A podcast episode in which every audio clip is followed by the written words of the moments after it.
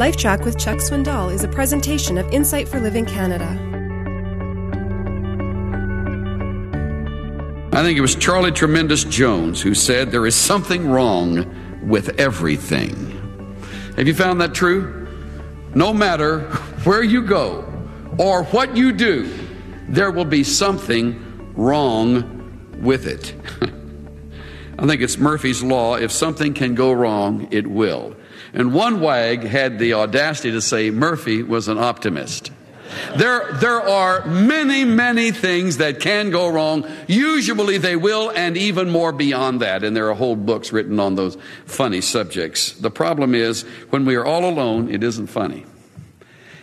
When we are the brunt of the experience or we are in the midst of the swirl, we find it almost impossible to see the light at the end of the tunnel. One of Murphy's laws says that's not a light, that's the headlamp of an oncoming train at the end of the tunnel. You just think it's relief, but it isn't. Since life has so many dark shades, and since so many things not only can, but will go wrong, it's about time we find some help. Peter was impulsive, he was impetuous, he, he, he regularly uh, uh, put his foot in his mouth. And I'm sure he looked back on numerous occasions and thought, I wish I hadn't said that.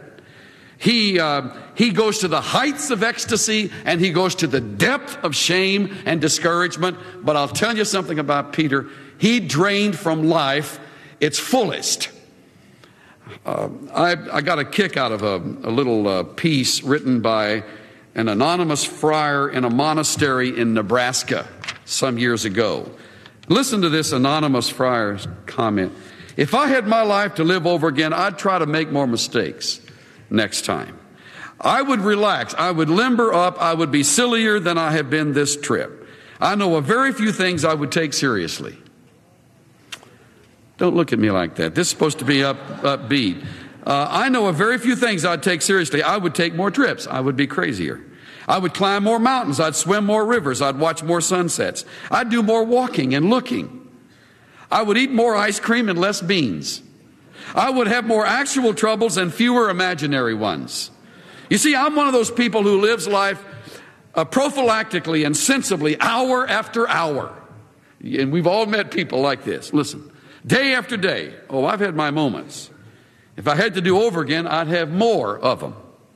In fact, I'd try to have nothing else, just moments, one after another, instead of living so many years each day. I've been one of those people who never go anywhere without a thermometer, a hot water bottle, a gargle, a raincoat, an aspirin, or a parachute. If I had it to do over again, I would go places and do things and travel lighter than I have. If I had my life to live over again, I would start barefooted earlier in the spring and stay that way later in the fall. I would play hooky more. I know some of you parents are thrilled I'm reading this for your children to hear. I would not make uh, such good grades except by accident. I would ride on more merry-go-rounds. I would pick more daisies. You get the point of that. That's the Peter lifestyle.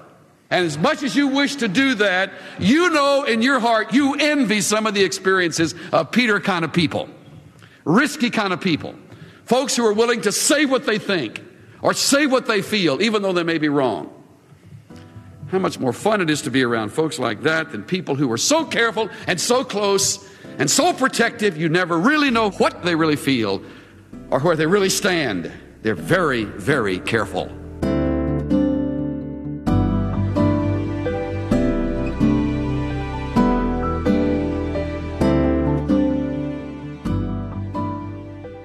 Do you live life sensibly and carefully, hour after hour, day after day? Or are you someone who lives with great enjoyment, unafraid to take risks? You know, it's never too late to live life to its fullest. This is Steve Johnson of Insight for Living Canada. Listen to more of Chuck Swindoll's LifeTrac messages at lifetrac.ca. LifeTrac where life and truth meet.